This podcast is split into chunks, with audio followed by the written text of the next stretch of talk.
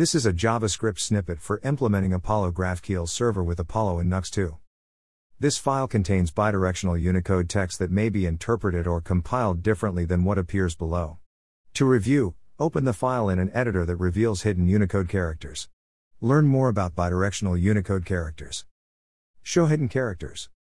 Slash create a folder, API slash graphql.ts, root of p eject, and paste the following code. Const express equals require express, const, Apollo server, GQL, equals require Apollo server express, const prisma client equals require at prisma slash client const prisma equals new prisma client const type defs equals gql type todo item string id string type query get all todo.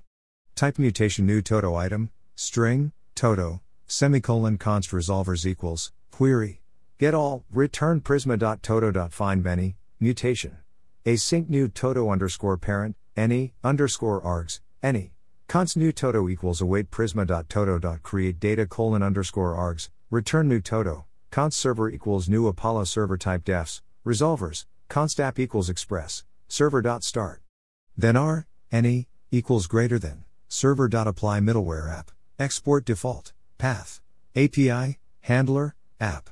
Add a middleware in Nuxt config, export default, slash slash disable server side rendering, https colon slash slash go.nuxt.dev slash ssr mode ssr false server middleware tilde slash api slash graphql.ts view raw graphql.ts hosted with heart by github. On github all gists. Python list a tuple. Python sqlite insertion with tuples and list. How to extract keys from json object in python install python pip and set up tools on opensuse how to import posts from WordPress to Pelican blog. How to pass Python list to JavaScript in Flask app. Pass variables to other templates in Flask. Rapid API example using request in Python.